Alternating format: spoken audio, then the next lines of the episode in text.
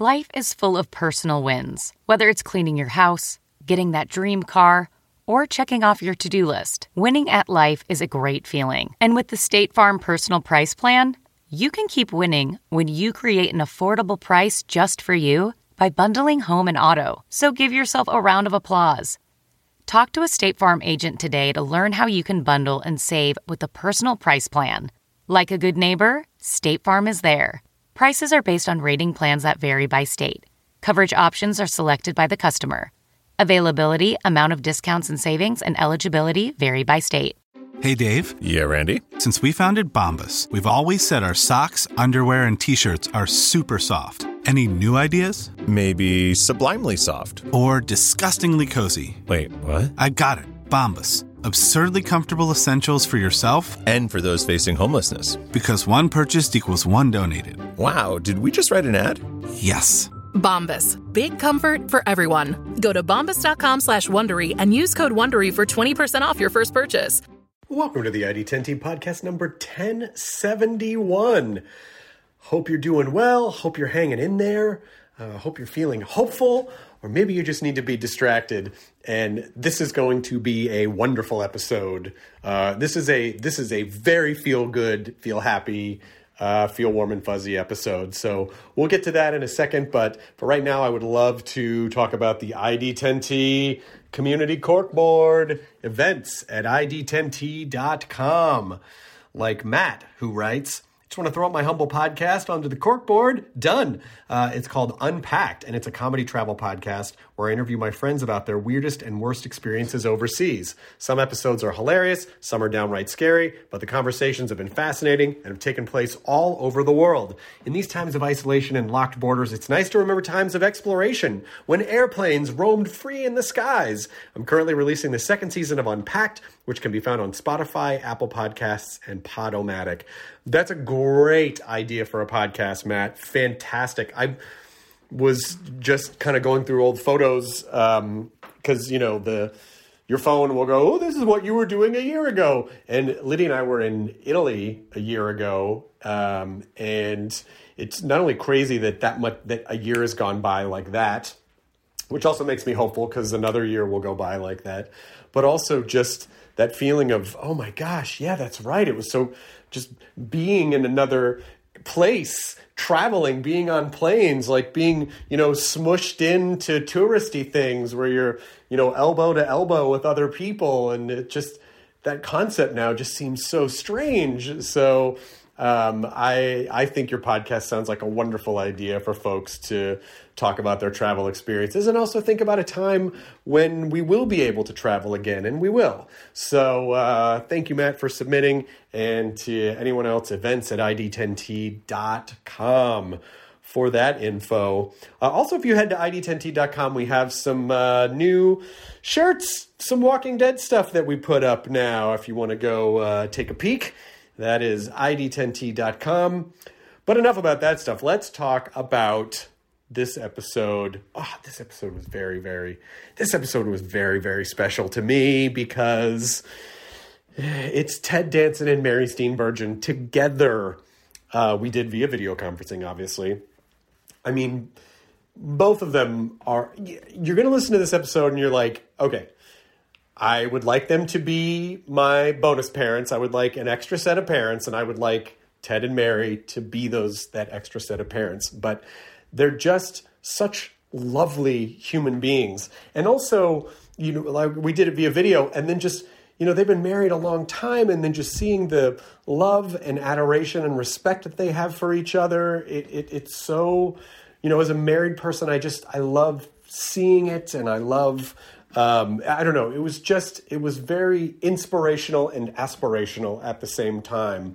Uh, you know, I got some, you know, Ted told some great Cheers stories that I'd never heard before. Mary Steenburgen told, uh, talked about uh, Parenthood and Time After Time, which are two of, you know, films in my sort of like all time favorite film pantheon. And, uh, but, but they were just at the core of it, really nice, fun, funny, people to talk to and i really greatly appreciated the time and this this this conversation will always be very special to me uh, for the rest of my life. So i thank them for being on the podcast.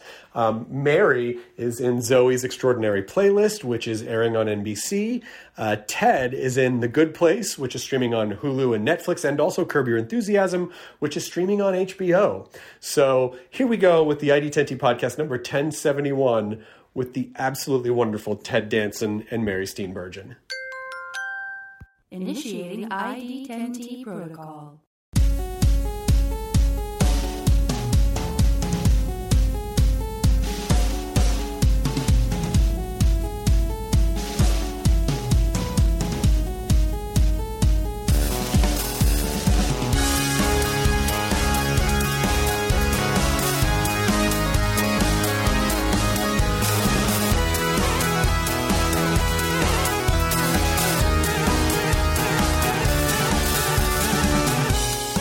My God, how are you doing?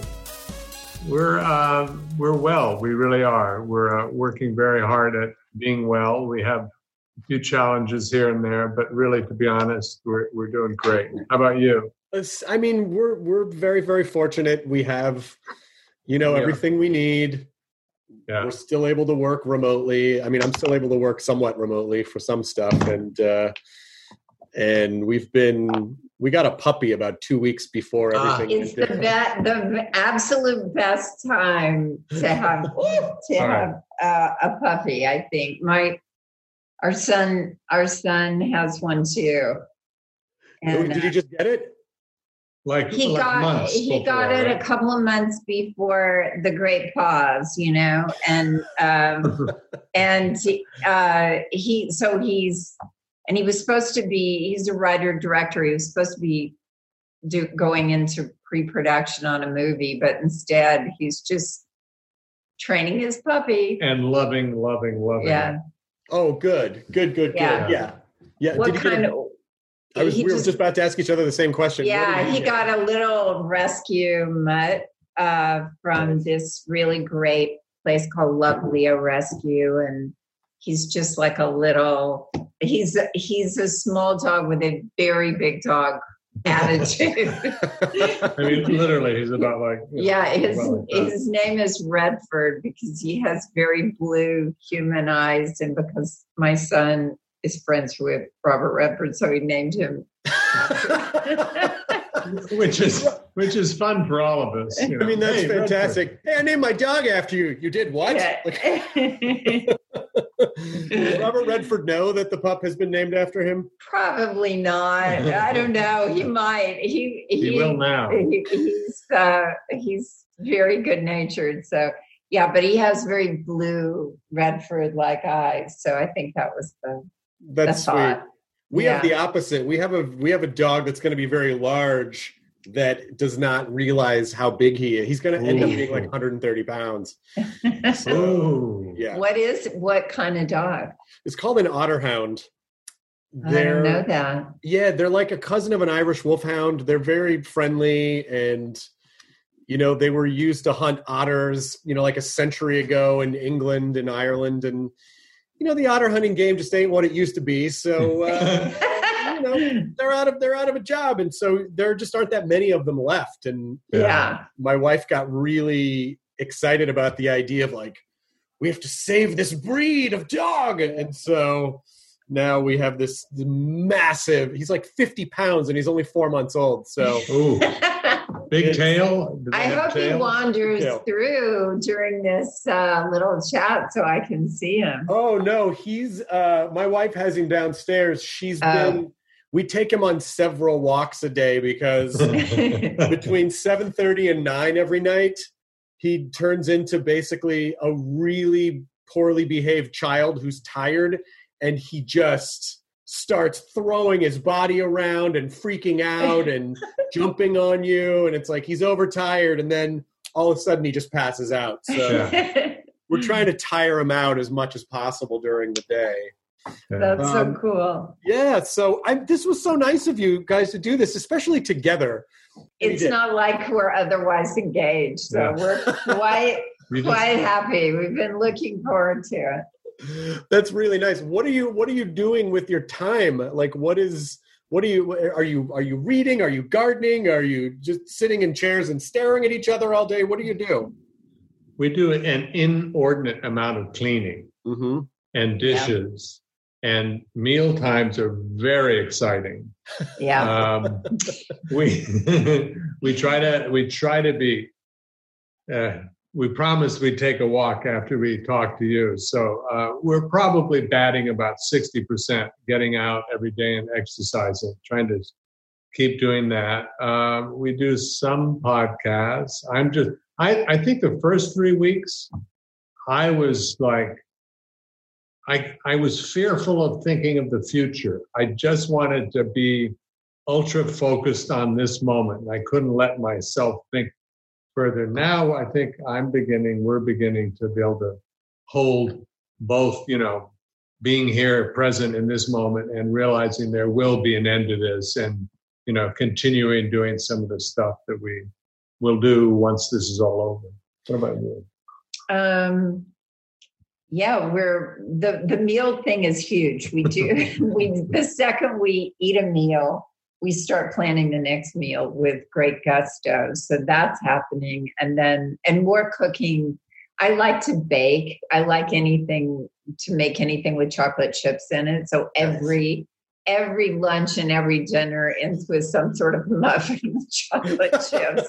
And I try, I put zucchini in a lot of things like zucchini chocolate chip muffins. Which makes it healthy. like that's healthy. And um, so there's a lot of that. And then uh, I've been writing music quite a bit um, with, um, I, that's my other job and i uh, i write a lot with people in nashville so um, it, it turns out it's actually kind of more efficient because if we're together those same people that that i write with we'll talk for about an hour before we'll ever before the guitars or the piano anything gets kind of played and this way it seems like we're a little bit more focused and it's been that's been amazing that's been really fun to write during this And, time. and you don't feel, you know, I've talked to a lot of people who feel, and to myself, and myself included, who I think because of the anxiety and the uncertainty, and it, that it's been difficult to be creative because a lot of your creative energy is really, you know, diverted to what's tomorrow going to bring and am i going to have Yeah. to you know like are we going to run out of x y or z or what's what oh they, they're they're changing the rules again you know so have Yeah. you found have you you- been able to push that all aside and actually be creative or even more creative and if so Mhm. how You With- have you with have, music i have i don't i don't know what it would be like if i was trying to um, think about acting. think about acting or memorize lines or any of that stuff. I guess it would feel sort of futile, actually.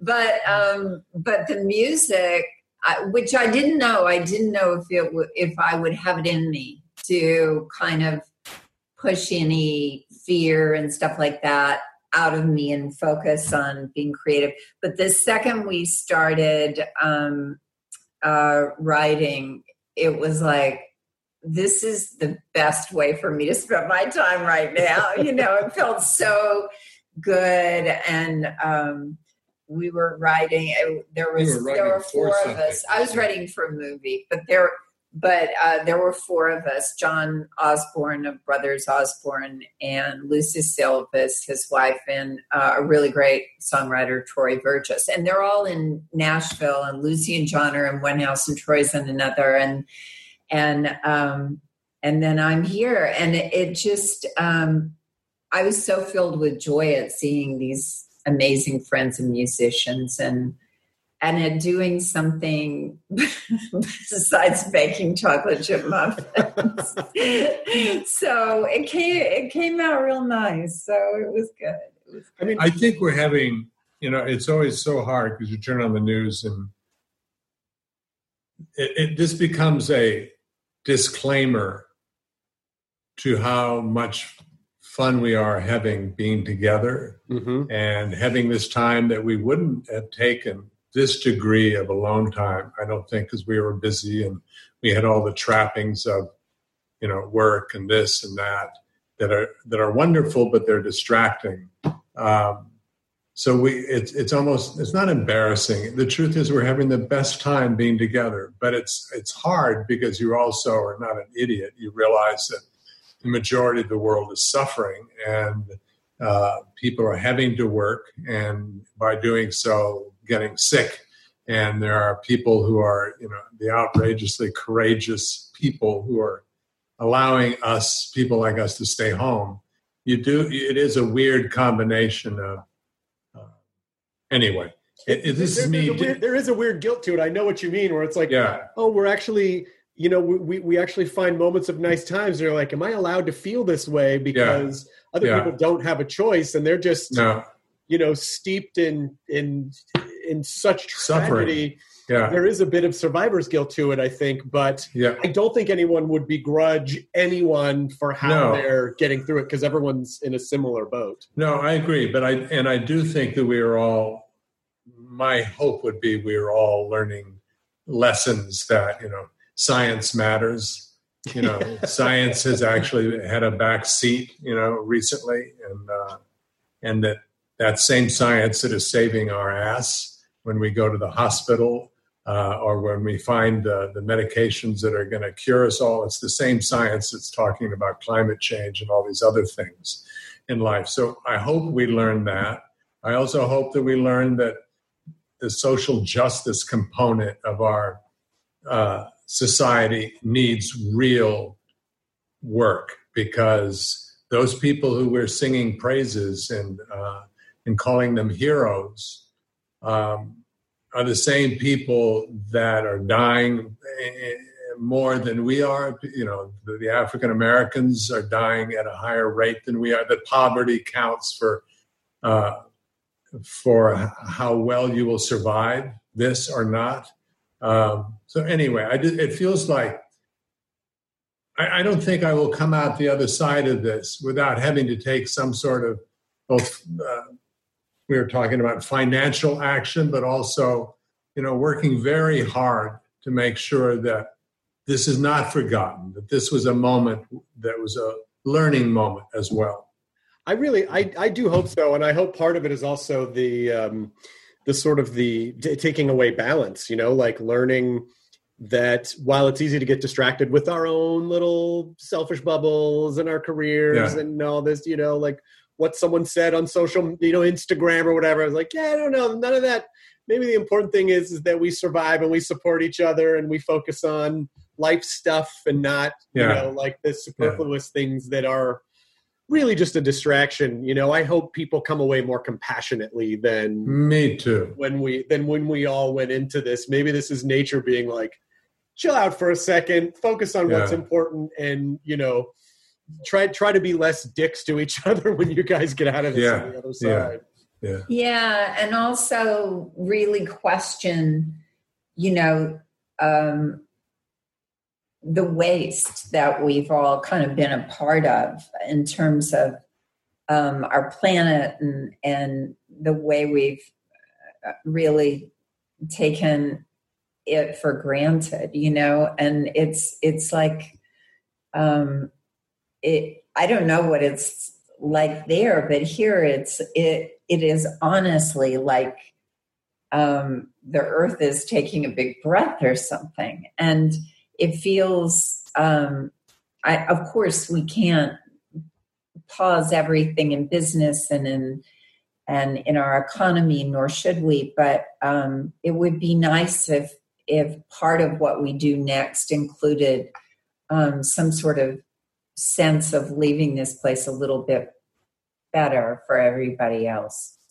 And then you pick up the paper and you read, well, the paper on my phone, paper, and you and, you- and, you- and you realize, you know, that the people who don't feel that way, like we're talking right now, are very busy. You know, you know, taking the EPA apart. You know, and so anyway, la di da.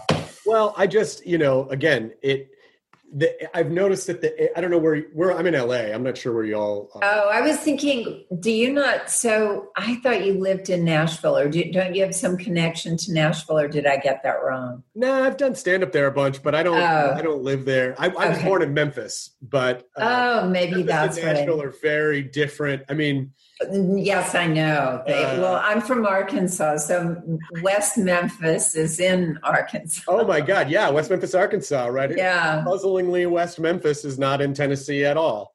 exactly. But you know, we Memphis used Yeah, go we ahead. used to go to our concerts in Memphis. That was our big connection to it. Is that when I got old enough for to drive to a concert, we always drove to Memphis because nobody came to Little Rock back then. Oh yeah, well you yeah, then Little Rock. Let's see. Uh, if you were there in the, well, I don't know, you you were probably already work. You were already working by then, but in the early '80s, they opened Mud Island in Memphis, which was right on the river, which was basically Right. a deposit that they were like, let's make this a concert venue. And so you know, everyone would come in from Mississippi and Arkansas because t- Memphis is like right there. Um, yeah, and uh, it's I love Memphis. It's a wonderful town, but it's just like Nashville is its whole this whole little like creative bubble that is. Uh, Yeah. we love Nashville. We're crazy for it. We have so many friends there, and it's such a.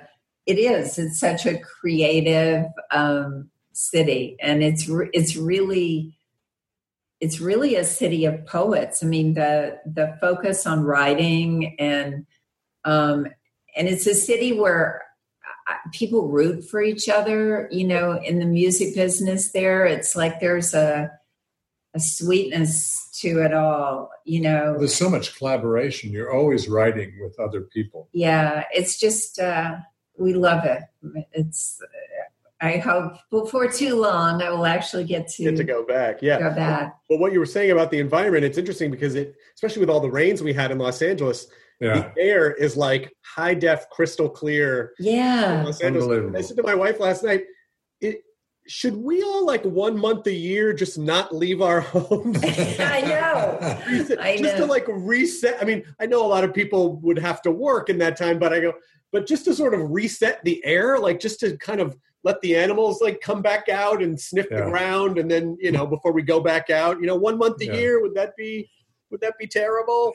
Um, but I, I think one of the things that I'm so fascinated by both of you by is that you have these parallel careers where you started working at a very around the same time and then just kind of never stopped like in a business and i think it kind of goes with what we're talking about too sort of like you have no control in the entertainment business very little control over what happens and in a in a very volatile business where things change and you don't you might work you might not work I- would love to sort of understand what it is that you both started working in the 70s and then like just continued to do like cool thing after cool thing after cool thing. Is it is it a confidence? Is it a is it just kind of like going with the moment? Is it like what what is the philosophy that has kind of gotten you through all that time and all those amazing jobs in an incredibly difficult business Wow. I, I don't I, I don't think we know really. Uh, oh, and we and so you end up just saying thank you and uh, thank you, thank you, and being full of gratitude. But I will say that both of us, I'll speak for myself, I love going to work. I love acting. I like acting as much as I as I did when I the light bulb went off, you know, in college, and I went, "Oh my God, what is this? I love it."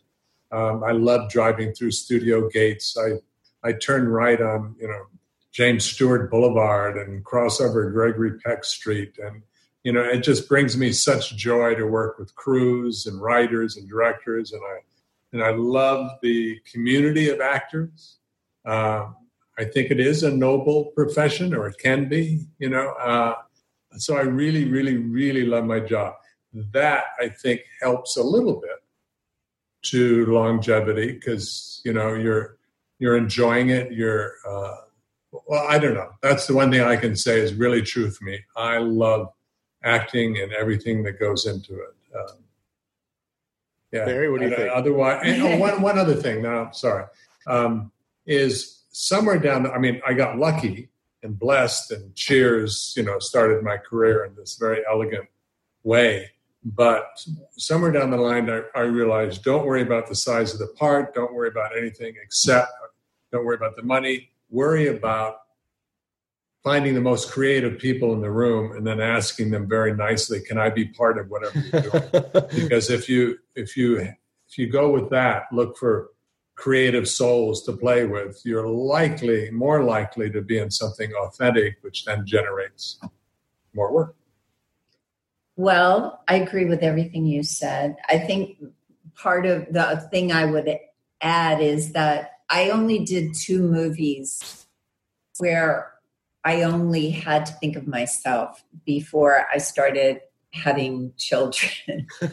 well, actually, maybe three movies. I did three movies, and then I had uh, around the same time that thing was being built in Memphis. I started, you know, I had my first um, beloved daughter, and and then my son, and so my career wasn't just about me anymore. It was about uh, what's the best way to support our life but still be able to be with my kids mm-hmm. so so that meant um, these these lead things where you go away for three months you know aren't quite as easy anymore you know and um and and it kind of was okay until they were in like fifth grade and then a kid will look at you and go i don't want to go you know to tasmania. But i'm working with johnny depp. You know i, I, I don't want to go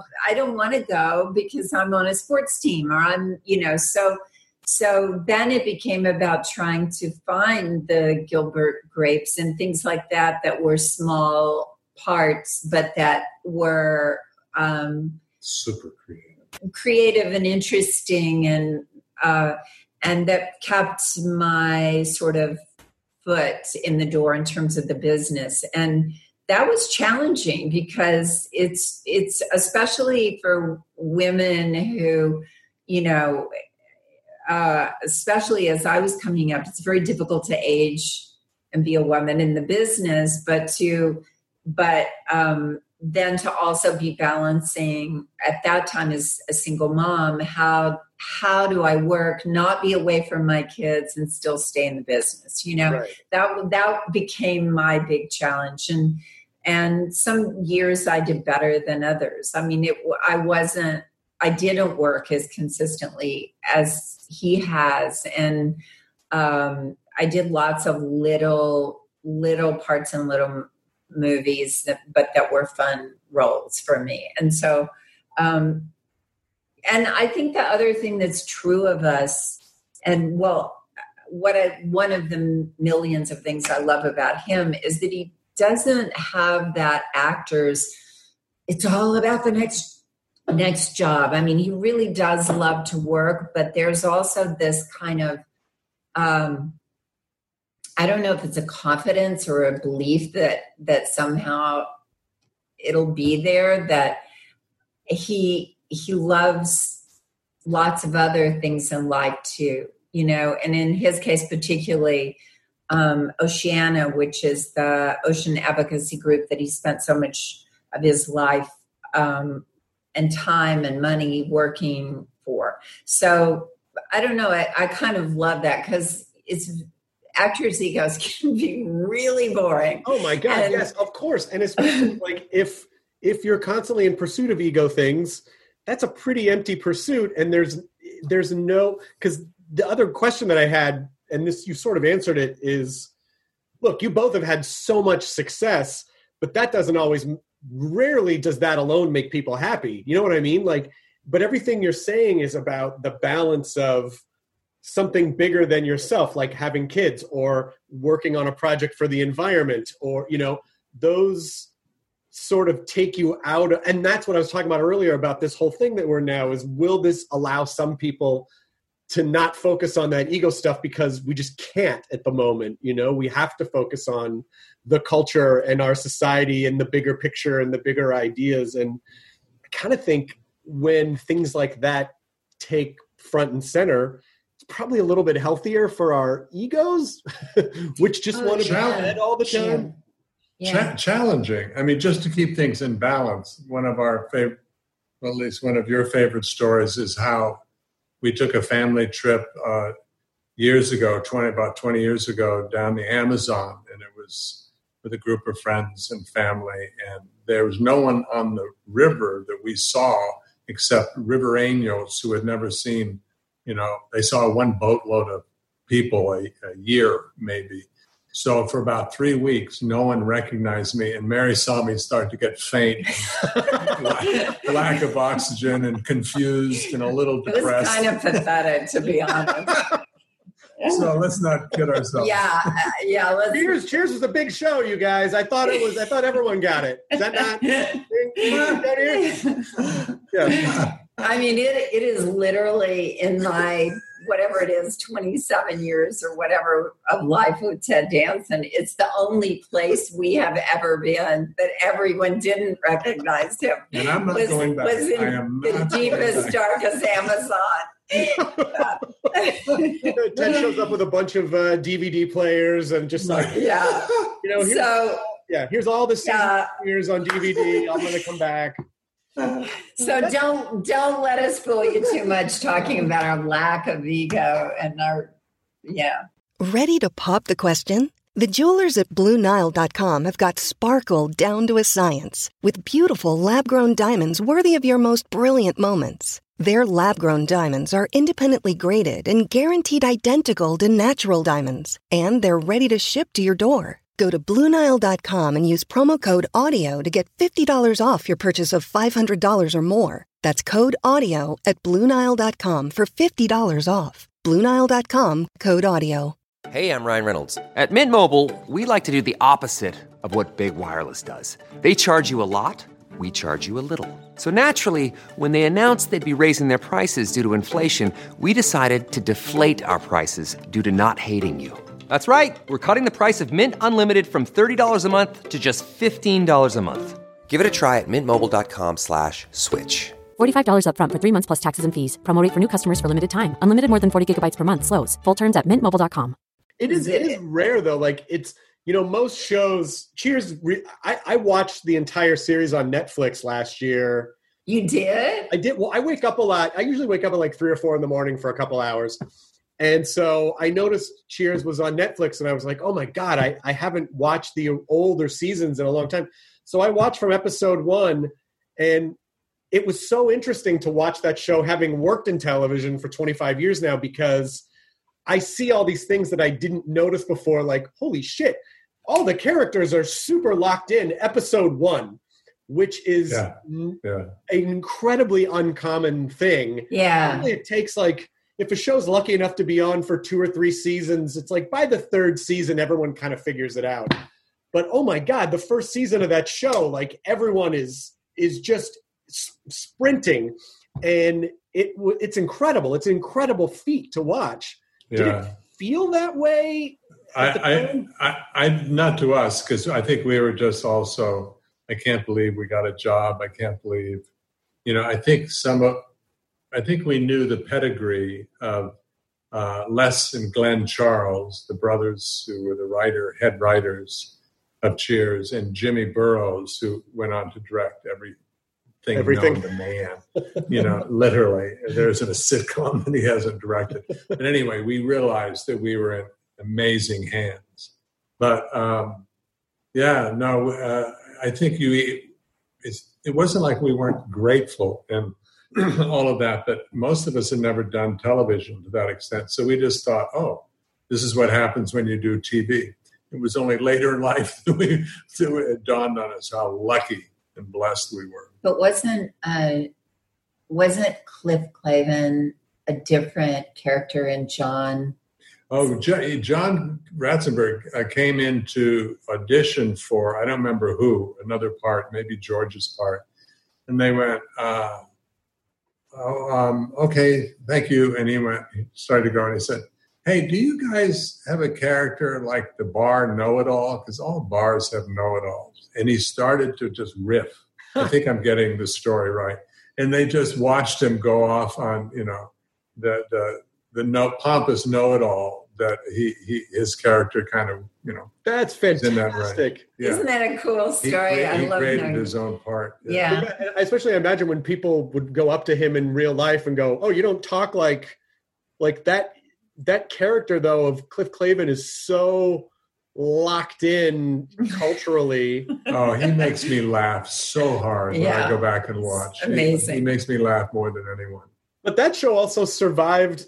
It was just that show had such an elegance to the comedy because even even after uh, Shelley Long left and Kirstie Alley came in, it's like that could have killed a lot of shows when like Sure. a major, and somehow the show like locked into this whole other thing that was incredible. Like it is that was that just a testament to the kind of symphony of everyone just like everyone was just firing on all cylinders. I don't know what it was. There was just a magic that was happening. Yeah, I mean they they cast well, you know, to begin with. They cast really interesting people, and then there was something and the writing was spectacular and all of that. But then there was something that if you brought a character, maybe not even a, a major change like uh, Woody for uh, Nick Colasanto, you know, Woody for the coach part. Coach died Yeah. the third year, or Kirstie Alley, but even just characters that had an arc for a year or something. If the bar, the characters in the bar embraced that new character, it was like then the world embraced them. It was the bar as a group became this this very powerful kind of entity in itself. I, I often think that you could almost show a still of the bar and play the Cheers theme song, and you could have had another couple of seasons.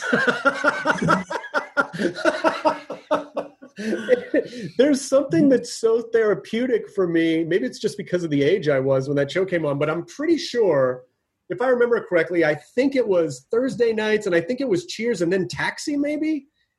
Taxi uh, for a year or two. There was yeah, I can't remember who came first, but yes, Ta- Yeah. Taxi, I think, was late 70, like 77 or 78 or something. I think we overlapped by a year. by like a year or something. Yeah, and the, yeah. the those two theme songs just I feel so calm when I hear them because I was a you know I was a kid and but I loved comedy and uh and it all like it just all came back so much being able to relive it on Netflix but the show like the arc from like all the seasons it really holds up from start to finish in a surprising way that a lot of things from that era don't necessarily hold up. It really holds up because i think ultimately it's just about people and relationships. Like it's that that's Yeah. ultimately what it is. And very funny, very funny writers, man. yeah. I i was such a fan that um and i never i never did this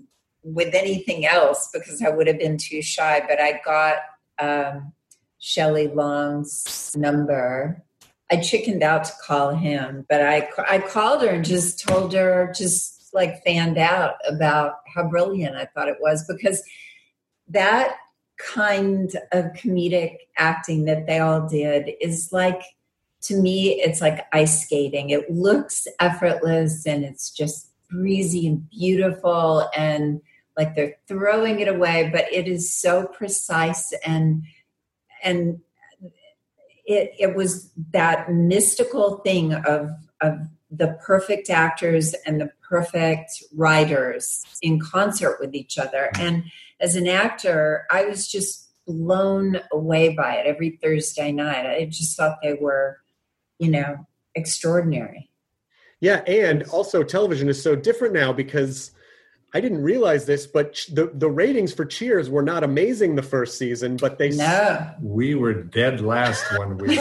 We were we were seventy out of seventy shows. that shit would not fly now for more than No. two episodes Yeah. no We we used to say that Brandon Tartikoff was this uh, who was the head of NBC programming, yeah and we got there that he was a genius for having, you know, kept Cheers on the air. you know, and he would confess we we had nothing to replace it with. We would have replaced it in a shot. I mean, when you think back that, you know, probably I don't know what the actual number was, but it was probably like 30 or 40 million people a week watch that show. I know. And there's just no real analogous anything for that anymore. It was just such a special moment in time. Yeah, three networks. Yeah. As opposed to what?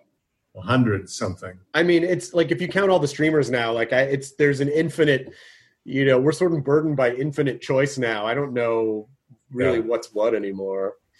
But besides Cheers, Mary, you're in two things that I watch very regularly, like every year. I watch time after time every year because I think it is just such a beautiful movie. It's perfect. Um, and I watch Parenthood about once a year.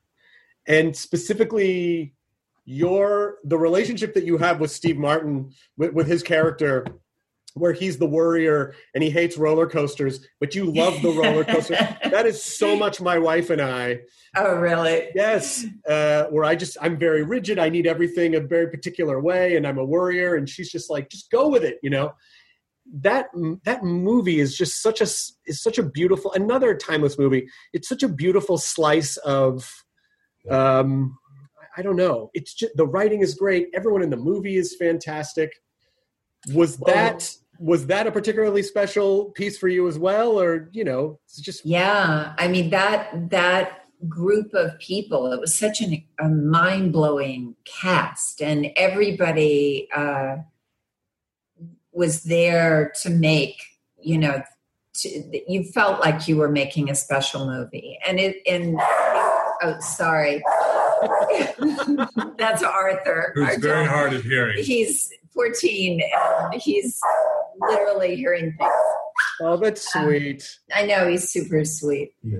Um, you know that uh, that was written by Lowell Ganz and Babaloo Mandel, who Yeah. between them I think had like six children, and they were fairly young. I think one of them had triplets. Oh And wow! so they so they really knew what they were talking about the of the the beauty and the horrors of parenthood, you know, and uh, um, it, and then of course Ron Howard uh, had his kids, and I was there with my two kids, and they were all being homeschooled in a little trailer on this set, and during that movie, my dad, who'd been um, uh, struggling with lung cancer, I I had been with him for a while, and then he seemed to be doing okay, and I went back to shoot one scene and got the call right after I got back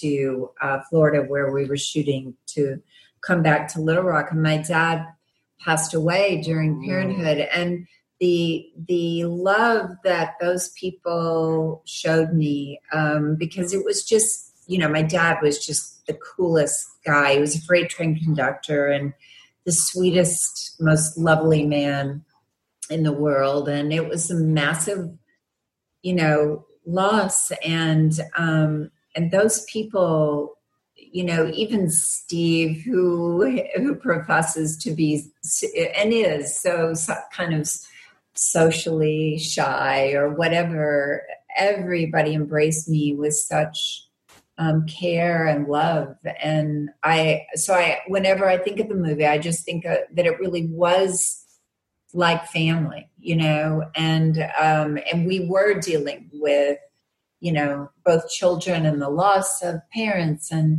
all those things it was one of my three films i did with jason robards who i adored and uh, i did philadelphia um, and also melvin and howard Mhm. with jason and he was just a really dear friend so there's so many things about it And that I really classic loved. line or two that just Oh, just some great lines. I mean, that scene you're talking about where we're talking about the the merry-go-round versus the roller coaster and and this his grandmother steve's grandmother comes in and tells us why she thinks the merry-go-round is so boring and the roller coaster is so great and then and then she leaves the room and he says something you know derogatory about it. And I say, you know, well, I think your grandmother's brilliant. And he goes, well, if she's so brilliant, why is she sitting in our neighbor's car? I, lo- I love just spike such a good line. spike the football. Uh, spike. Oh, yeah. There was a great line that Jason Robards line, yeah, it's one of the greatest. Yes. It's one of the Oh, my most poignant. You never spike the ball. You never cross the finish line. You know, because he's trying to say to Steve, like, what do you like? There's there's you, there's no point in worrying because you. you You're know, never going to not be a parent now. You're screwed. You know, it's like your Aunt Ed, Edna's ass. It goes on forever. and, it, and it's, you know, it's so true. It's Yeah. like, you know, it's like, doesn't matter how old you are, you are still a parent once you've had them and your heart belongs to them, you know?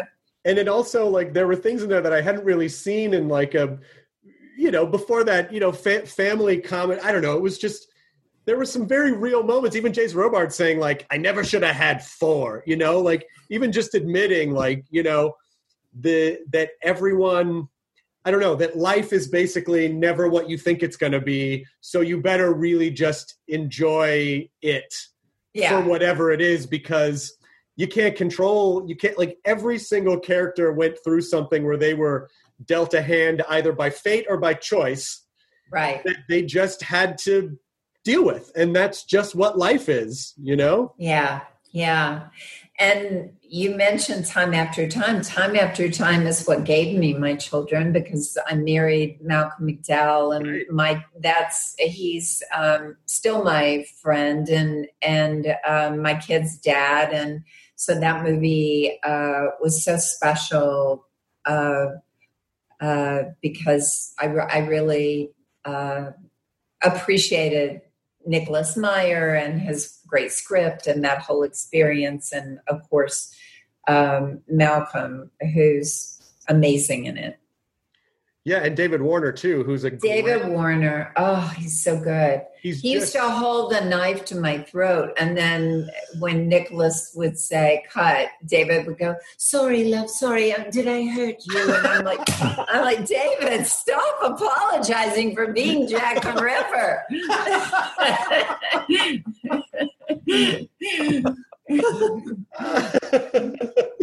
Literally after every day.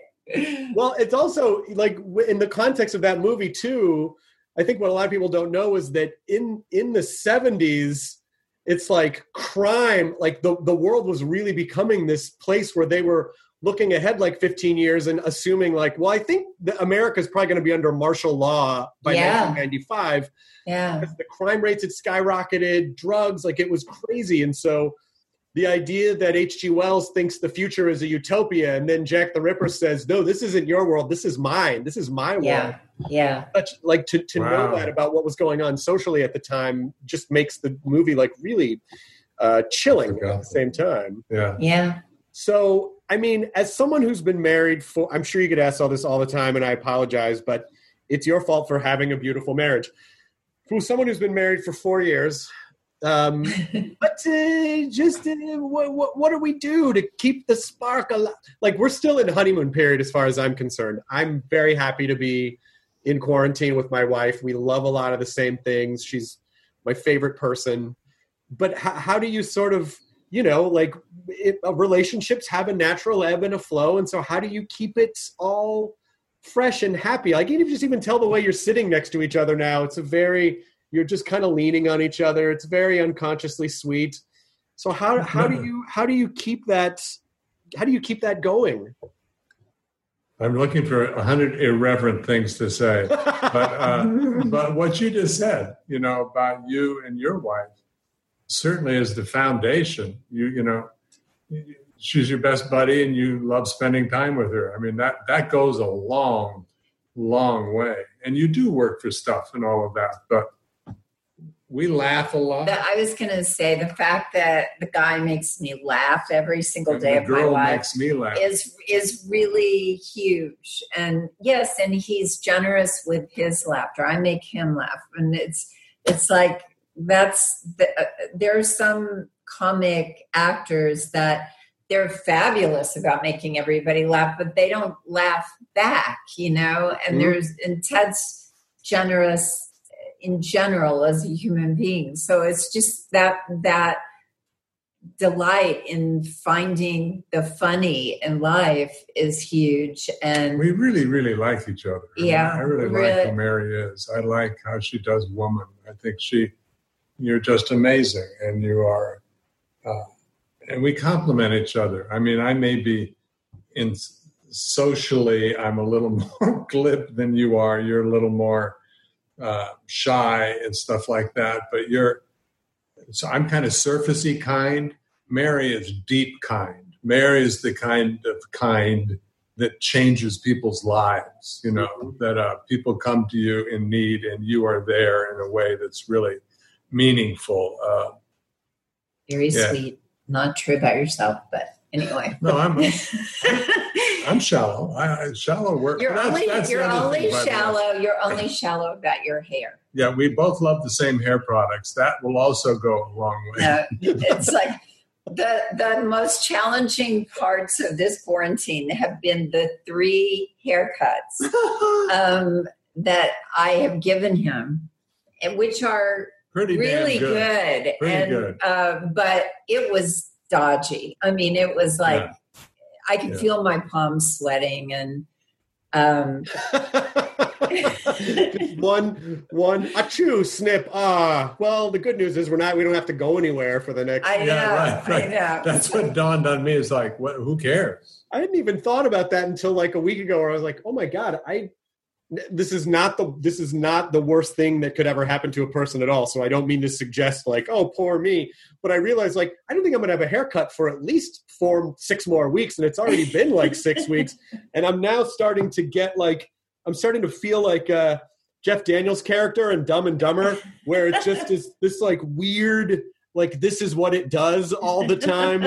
So Can you can you put your hat back? Oh, good. yeah, yeah, sorry.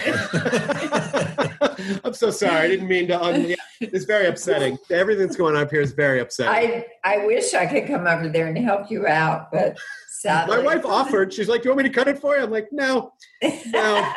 She's not. Uh, she was willing to try, but yeah, I just don't. I just don't think it's going to happen. And we're going to take another quick break to thank this sponsor for this part of the ID10T podcast, Squarespace. Longtime sponsor of the podcast. I'm I'm sure you know, but just in case you don't, you uh, can create pretty much any kind of digital presence you want using Squarespace. Build an incredible website. You have an idea, you want to manifest it uh, on the internet. You want to showcase. You just want to showcase some work. You want to publish or blog some content. You want to sell products or services of, of all kinds. You want to promote your physical or online business or announce an event or a special project. Now, Squarespace is going to give you the ability to create email campaigns, all right? Y- y- You can create your own domain, you can own it, you can create and promote your business all using Squarespace. Beautiful templates created by world class designers and powerful e commerce. It's going to let you sell everything online, and everything is optimized for mobile right out of the box. 24 7 award winning customer support. Doesn't matter what you do, you can create something, and Squarespace is going to be there to help you create it. So, um, head to squarespace.com slash ID10T for a free trial when you're ready to launch. Use the offer code ID10T to save 10% off your first purchase of a website or domain. Thank you for listening, and thank you to Squarespace for sponsoring this episode of the ID10T podcast, which now resumes. Are you guys watching anything right now? Do you do you do you like a lot of the same entertainment? Yeah, yeah. Well, I- yes, we do. I will every once in a while need to uh, go off by myself and watch a black and white, uh, you know, Turner, classic movie, um, old war movie or something. I, you know, an old British war movie. There, he finds very them happy. really comforting. Very calming. He, he loves them. He, you also can watch people being very Yes. bloody and blown up, and I can't. I, even though I've been in the business my whole life, and I've even killed people, you know, uh, on screen, I can't stand uh, Yeah. really watching it. So um, happy to make it uh, if that's what people enjoy, but but it's not my deal. so um, But yeah, we do. We're, we what- watch a lot. We've been watching. Actually, We're catching up. we're on stuff. catching up on things like Mad Men. Mad Men. Oh yeah, Oh, How and good is that? and it's um, amazing. um, really enjoying my friend January Jones, who was in uh, Last Man on Earth with me, and um, I think she knew by my silence whenever every, everybody was talking about Mad Men that I actually hadn't somehow seen it, but now I'm just so proud of her, uh, belatedly, and uh, and uh, think think they're all so fabulous, and and, And we're love just- the design, but Yeah. We loved uh, Tales from the Loop. Oh my Oh god! yeah, we just started watching that. Yeah, we just Yeah. started. oh my that the gosh, it gets better and better. And Mary's son, Charlie, directed episode Uh, six. episode six. Oh, cool. Yeah. Yeah. Uh, but they're all they're all really good. Jodie Foster directed the last episode, which is also spectacular. But they're they're the speaking of production design and just in, incredible, uh, beautiful concepts that came from uh, paintings of a Swedish painter, and they I think that's right, um, and um, they just it just made for this really lovely uh, series that It's we it's a little strange. We started watching it pretty early on in the you know COVID nineteen shutdown, and Mhm. Which was very eerie for all of us, especially in the beginning. And that is very eerie, you know, Tales Yeah. from the Loop. It was a little bit like yeah. um, Um, well, what's also weird is that I did four years on a TV series about well, how nobody, only seven people were left on the earth because of a virus in the year 2020, and that was Last Man on Earth. Right. So that that was um, we we did a, a a Zoom kind of thing the other night with Will Forte and some of the other actors on there, and um, the number one question was, "Is Will psychic or something?" Knew. well, Will, Will was legendary. Will's legendary for always having like the most random, like out there ideas. So maybe, maybe he is pulling some sort of a weird psychic. Maybe, maybe it's maybe it's not a creative center. He's just weirdly psychic into the future. You know? Whatever he is, he's one of my favorite people on the planet. He's just mine uh, too. It's wonderful. he's so he's just such a good friend he's lovely he's been to arkansas to my aunt's 92nd and 93rd birthdays he's been twice on his own dime. We didn't. We didn't. We didn't pay him. That is fantastic. Did you did you invite him or was he like, I'm gonna Yeah. come? no I, I invited him but i thought there's no way he's gonna come but he came kristen Schaal came um, you know we ha- we went um, to my sister's house on the little red river and went fishing and um, john solomon if you know him that's will's like writing partner they all they all came to arkansas and it was like oh man that made me love them forever we had such a good time That is fantastic. That sounds like a very Will Forte thing to do to show Yeah. up at your aunt's 92nd and 93rd birthday Yeah. party. yeah But I think there's that sort of um, that sort of appreciation for like fun experiences, new experiences, different experiences. I think that really fuels creativity because I think what's behind it is like a curiosity and an appreciation for life. And I think that's that kind of helps keep the machine going, you know? Like that helps fuel creativity. Yeah, I think Mary's better than that. She she was always the one. We kind of met, not met, but we've. It's true. It seems a little whatever. I won't go into the whole story, but we fell in love on a little canoe trip, about a four-hour canoe trip, and you know went up friends and came down. You know, smitten, or at least I'll speak for myself. And part of it was the effortlessness. If you ever try to canoe with somebody, you can tell if you're going to be a good partner or not. You know, and uh, Mary was always wanting to go around the next bend in the river, and I was I'm always a little more cautious, but I'm smart enough to go yes.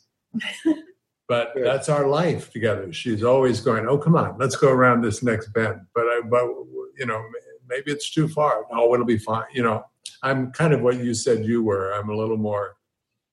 I'm like the rag tail to her kite. That is so nice. No, it's true. You, if I you, if I you're weren't the one there, that got spin out. arrested with Jane Fonda this year. Yeah, I did. Yeah, in the steps of the Capitol. Yeah, I did. Want to see my tattoo? Uh, did you get some prison tats? Did you get some prison?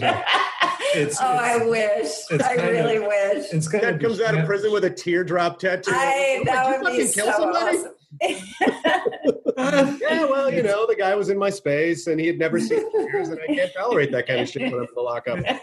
It's kind of the champagne of arrests. You know, the Capitol Police are very. Uh, Yeah, I guess, I guess so. Yeah, I know, I know, but still, you know what? You still, uh, Hey, you still, you know, it focused me.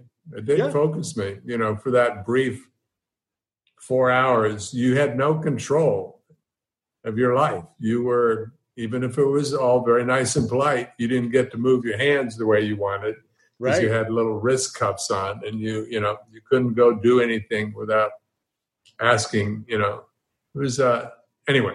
yeah, there, there are probably a couple hours. You're like, oh wait, this is real. I didn't think this was a. Yeah, This is, yeah, No, I thought we were.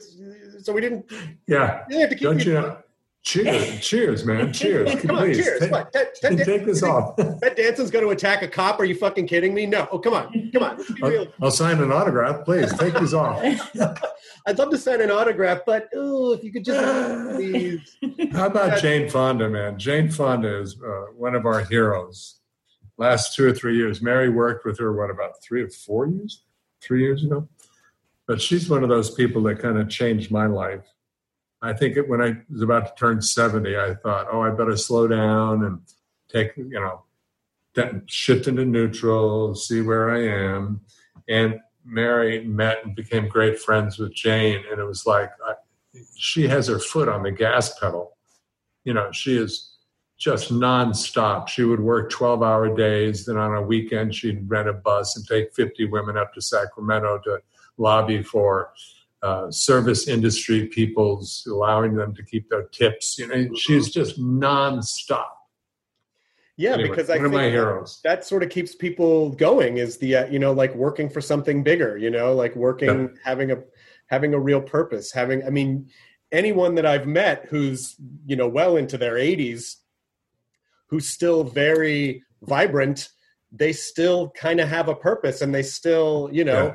Mel Brooks was a like Mel. I think Mel still went into the office every day, even if he's not. Well, not now, maybe, but at least even as recently as a couple years ago, he's probably like ninety four. You know, it's that Yeah. constant curiosity, that constant drive, you know, to accomplish things. I mean, you don't. It's funny that you said when you like. that's just such an antiquated idea about, you know, oh, I'm seventy. Like maybe our maybe your parents would have thought that, you know, Yeah. but that didn't have. Yeah. That doesn't have to be how it is. But No. there is this sort of societal um, agreement toward diminishment.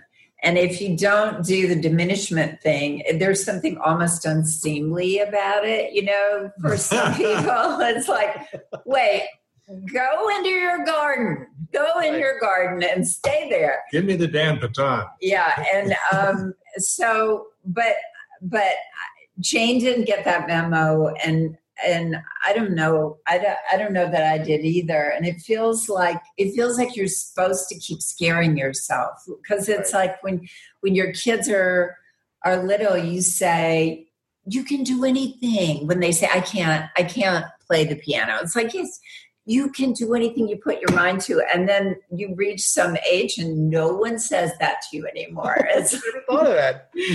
you know well when's the last time anybody said that to you you Yeah, know exactly. so you yeah. so you have to say you have to say it to yourself you do or you won't you know you will agree to the diminishment very subtly quietly and without realizing it you will have agreed to it Oh and it's God, like never thought about that. That's so messed up. well, think about it. Think about it. I think about that all the time. Do other- yeah, yeah. It's like you you can do whatever you want up until a certain point, and then don't do a lot of stuff. Then just just shut up and stay home. You know. Yeah.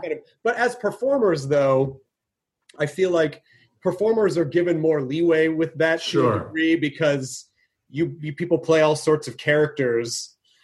Yeah, But- creativity is kind of age. Maybe, but I, I started writing music at age 54, and believe me, not everybody was real cheerful about that concept. It was either like, oh, poor thing, that's so sad. Oh no! Um, yeah, or um, why would you do that? You already have a successful career. Like, like, Yeah. Do, limit yourself, damn it. don't don't Yeah. don't feel joy or be challenged in any way. Just put yourself in the box that I see you in. Like that's that's such a.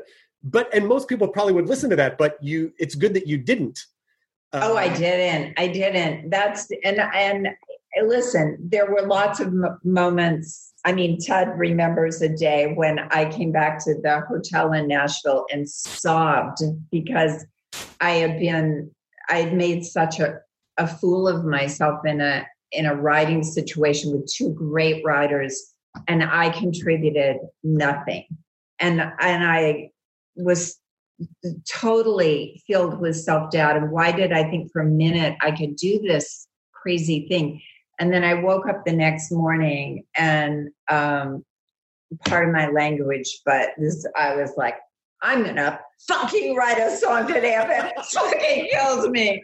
And and um and I did, you know, and and part of it, part of it was just staring down into that abyss of being a beginner at something and and being humble about it and knowing that you had to grow. And and even now when i i write music I, I started doing that in 2007 and so it's my 13th year of doing it but i'm usually uh, writing with like 25 year olds and i'm way behind them you know? But the, but what they like about me is like one of them said recently to someone they said god i love writing with mary. She's so emotionally mature. And i'm like i'm just i'm just mature. I'm just like i'm mature in every way a person can be mature.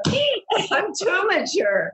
But but that that is like you know i do bring something to it and then and then you have to be humble because you're still learning and you might be behind them in this in this on this road you know But that's and okay. Like I, I saw someone. super okay Looking to instantly upgrade your Mother's Day gift from typical to meaningful? Shop Etsy. Get up to 30% off well crafted and personalized gifts from participating shops until May 12th. This year, embrace your creative side. You know, the side your mom gave you, and shop Etsy for custom jewelry, style pieces, home decor, and extra special items she'll adore. Need something original and affordable for Mother's Day? Etsy has it. Shop until May 12th for up to 30% off gifts for mom. Terms apply. Do you ever feel like you're settling? For your foundation, that is. Maybelline's new Instant Age Rewind Eraser Foundation doesn't settle into fine lines and wrinkles. With SPF 20 and moisturizing Pro Vitamin B5, this foundation not only provides medium coverage and a natural finish, but also protects and nourishes your skin. And the best part? The blurring sponge tip applicator makes application a breeze. Say goodbye to cakey, uneven foundation and hello to a flawless, radiant complexion. Try our new foundation today and see the difference for yourself at amazon.com slash instant eraser foundation. Yeah, I mean, I saw someone. Someone said something that I really liked. That was something about like, um, I don't know. It, but it had to do with basically like if if you're striving for perfection, you're going to fail. But if you strive for the process, you know, you you're going to succeed because that's the reward is the process. And yeah the the messed up thing about life is that you have to have uncomfortable moments to grow, and uncomfortable moments suck. You know, like what you Yeah, yeah. experienced in Nashville, but yeah. if yeah you hadn't had that, then you wouldn't have learned from it. You know, like, but someone else could have taken that and been like, "Well, I'm never doing this again because I never want to feel right that again." But something Right. about you, I don't know, what is it about you that that lit a fire that was like, that was humiliating, and I have to embrace that. This sounds.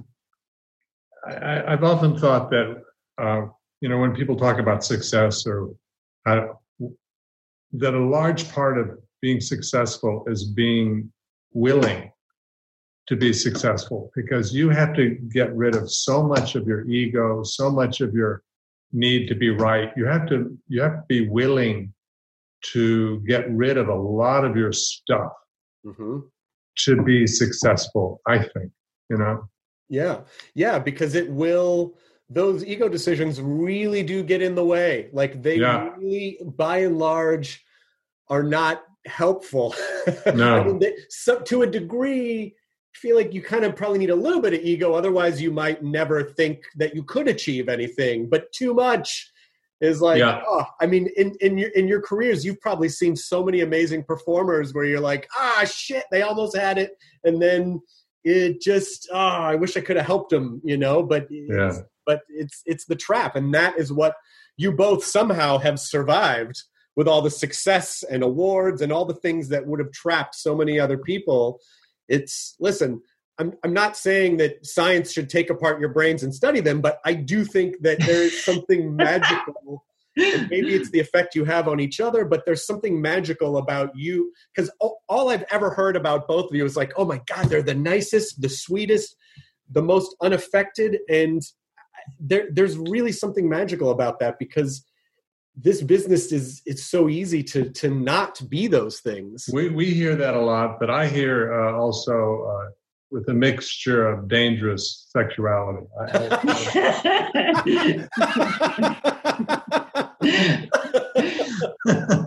Why is he laughing so hard? Kindness. um, yeah, the smoldering kindness. Yeah. He he had such a cool upbringing.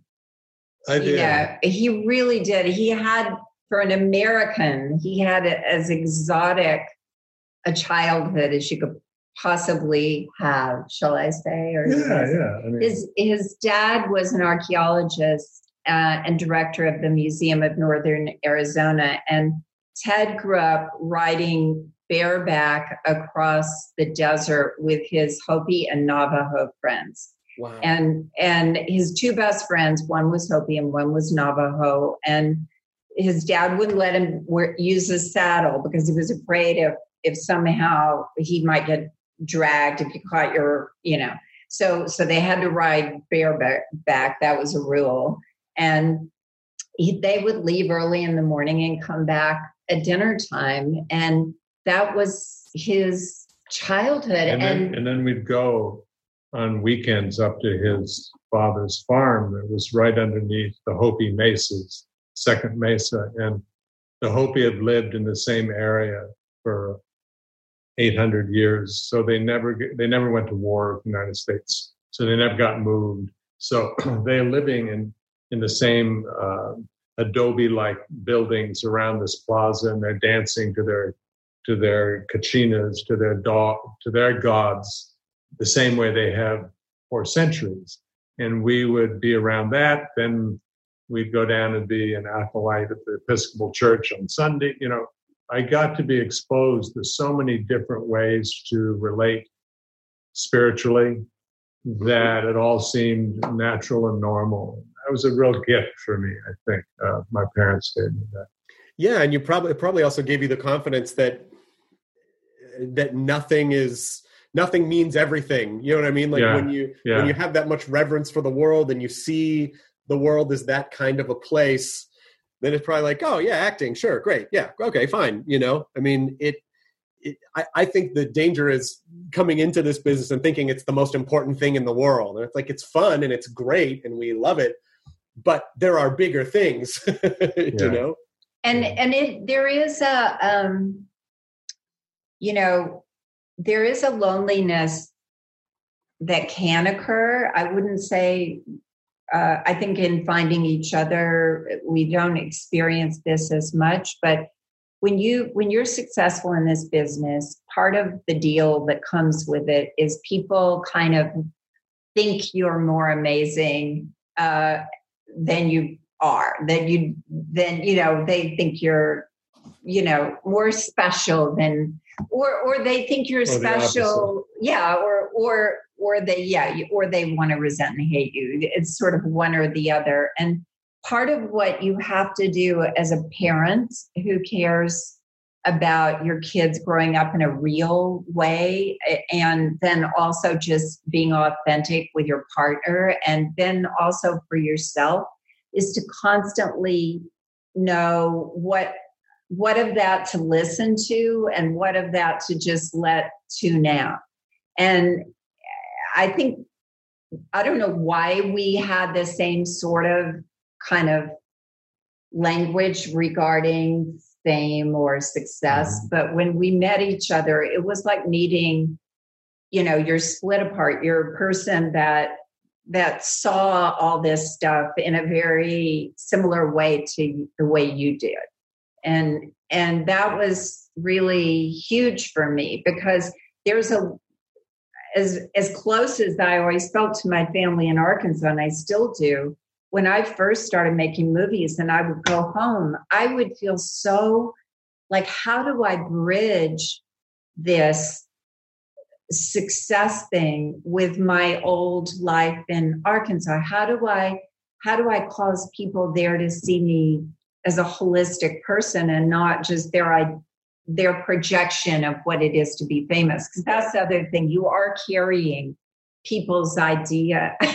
I remember coming out of the theater one time with Malcolm in New York and he he had gone to get our little rental car and we were we'd rented a house i was doing a movie with woody allen and i i we had um, rented a house in upstate new york and and he'd gone and gotten this crappy little red car that we had rented and and i remember this autograph guy was there collecting autographs and i came out and and I signed the autograph and then I started to get in the car and he said, Wait, that's your car? And I go, and I go, mad. Right? He was so angry.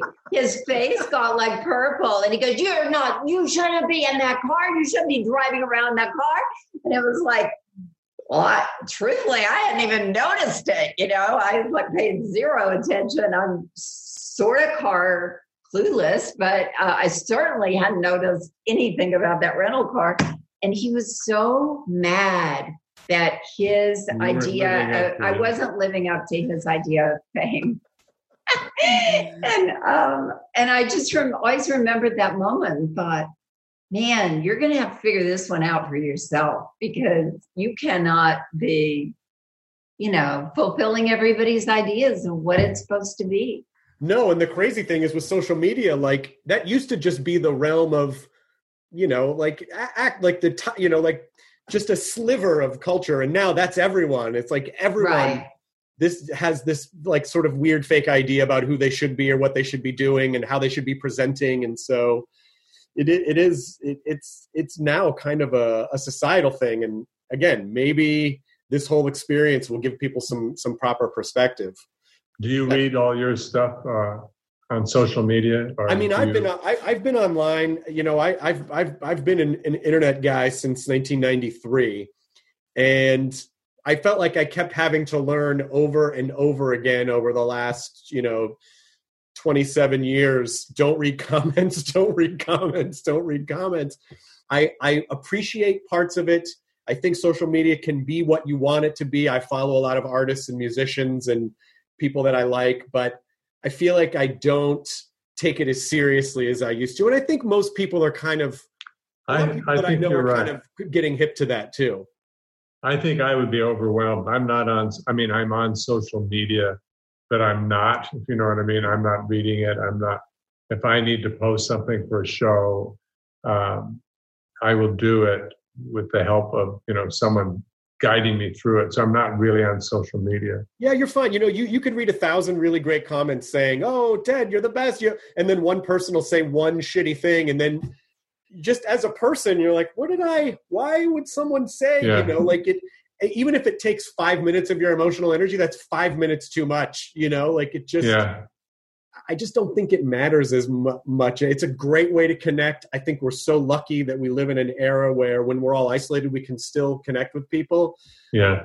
And I think it means a lot. I just think the danger is that thinking that it means everything is it, it yeah. I don't think it means everything. I think it means a lot, but I don't think it I don't think it means that. I think there's a it all came about so fast. No one questioned, like, should we be doing this? Is this healthy for our minds? And retrospectively, I think some parts of social media will look back at like asbestos, like, fuck, people lived around that? Yeah, we didn't know, you know? Yeah, yeah, yeah. and uh, and so I think the the next wave of it will be, you know, how do we live with it healthily? Like, how do we Yeah. have healthy self images? How do we make sure that our values aren't distorted and you know that kids aren't seeing bad versions of people and fake Yeah. versions of things? So yeah, I don't know. So I, I guess I'm I'm I'm still. You know, I'm I'm less than I used to be, where I really used to obsess over it. Um, before we wrap this up, first of all, I adore both of you.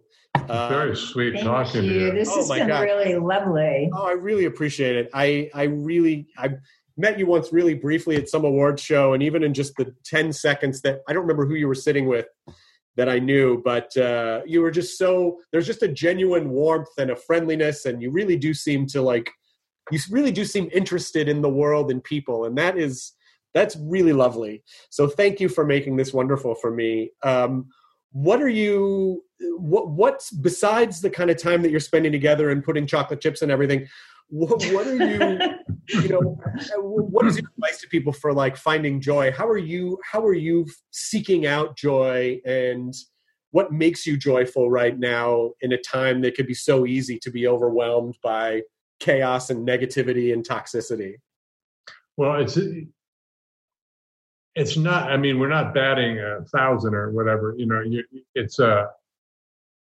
I do succumb to anger when I see something that's happening in the world that shouldn't be, and that it's stupid, and it's and all of that. But I think we almost approached it with a well, we've always approached life with the discipline of, hey, we'll we'll take uh, let's do let's do ninety two percent joy, Mhm. and we'll do eight percent of the the anguish and the da da da. But let's let's keep the average real high on joy. And I think we started doing this here. I mean, we when and I don't think it was even a discipline. Actually, sorry, I'm rambling.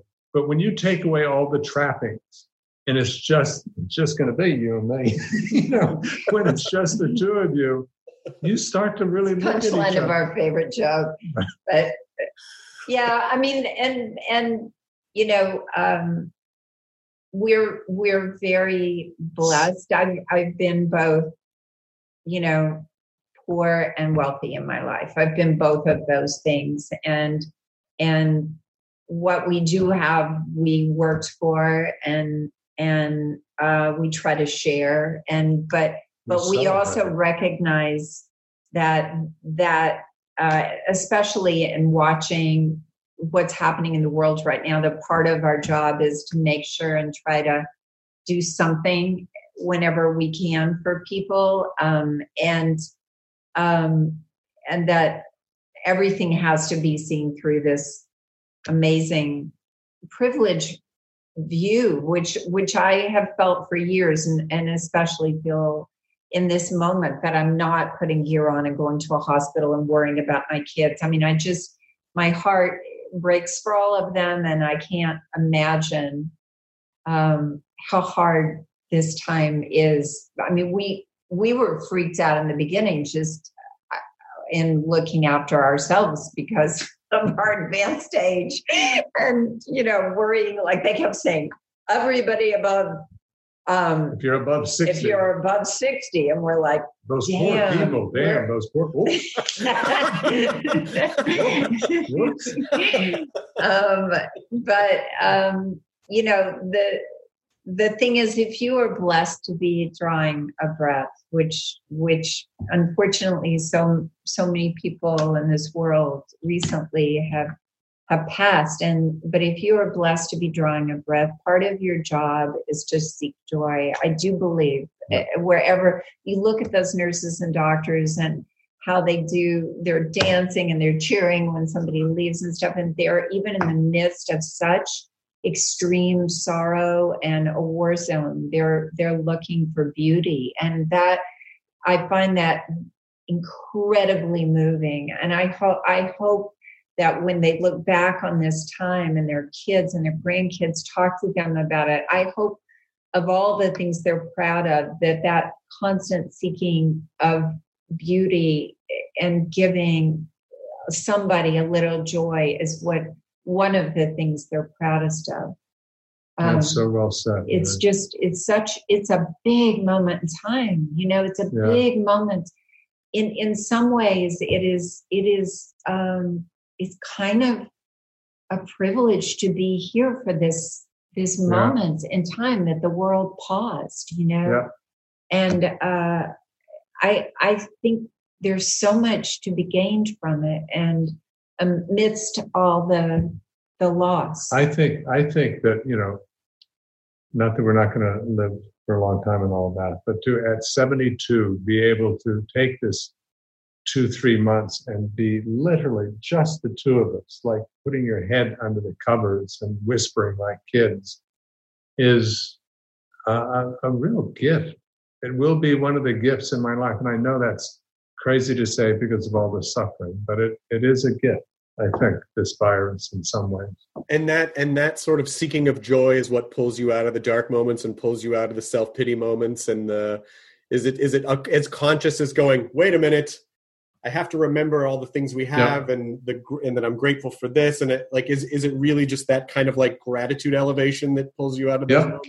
Yeah, And there's not too many pity parties in this house. They're not really. without someone smacking you. Yeah, we we like keep each other real about really. Oh, so you're gonna be feel sorry for yourself right now, Ah, or uh, or what was the line um, uh, about being that I said to you one time?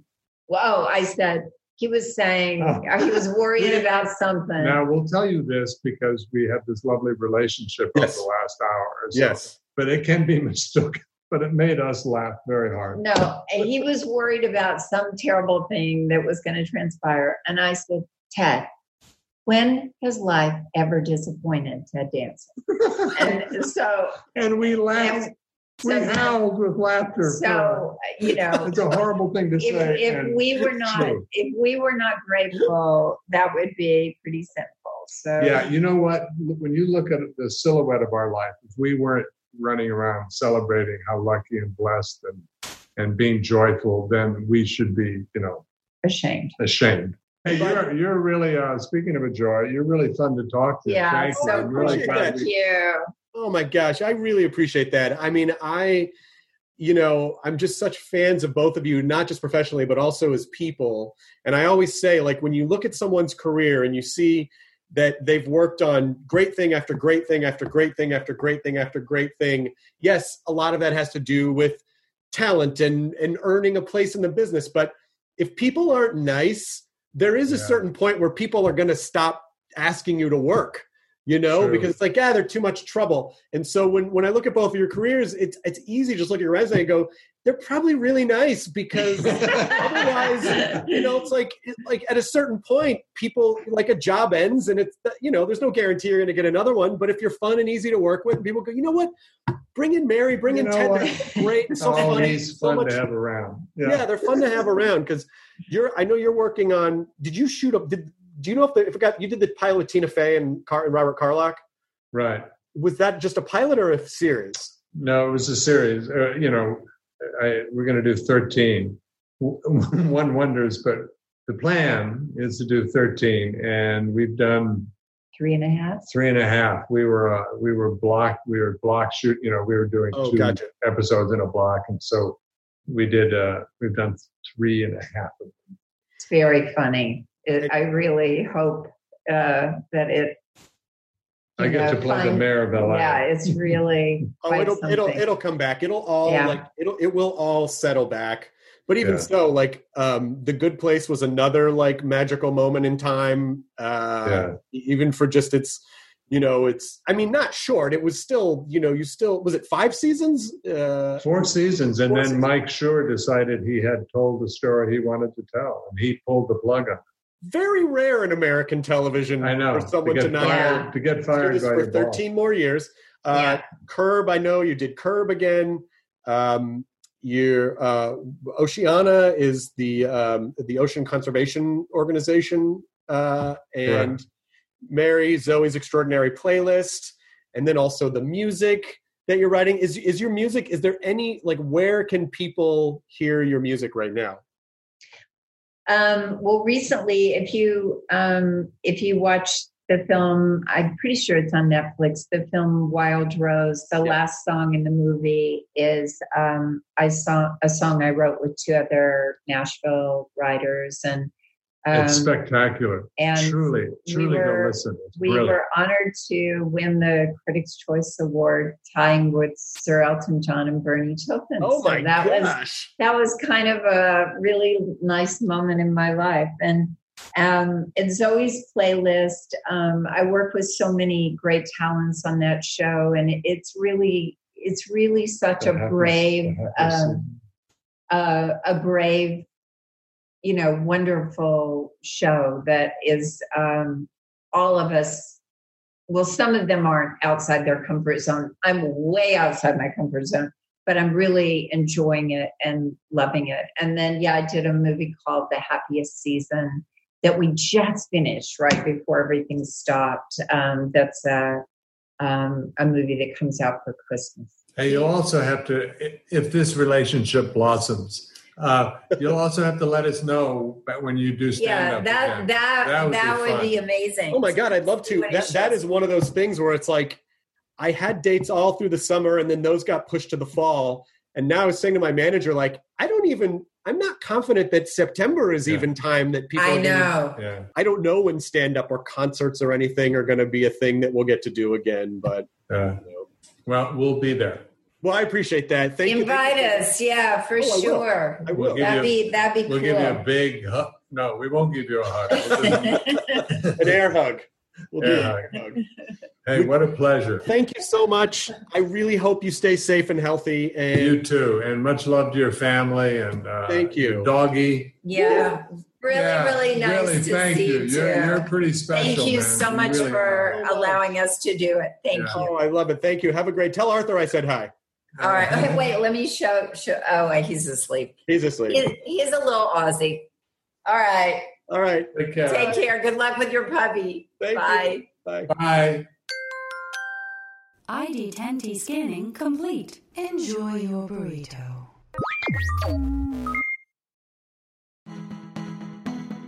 When you're committed to raising the standard, you're bound to ruffle some feathers. At Happy Egg, we like to say we farm differently. But in reality, we produce eggs the way people used to by partnering with local small family farmers who raise our happy hens on eight or more acres. Because in our opinion, farming shouldn't be complicated, it should be happy. Choose happy with Happy Egg. Visit happyegg.com and look for the yellow carton at a store near you. Happy Egg.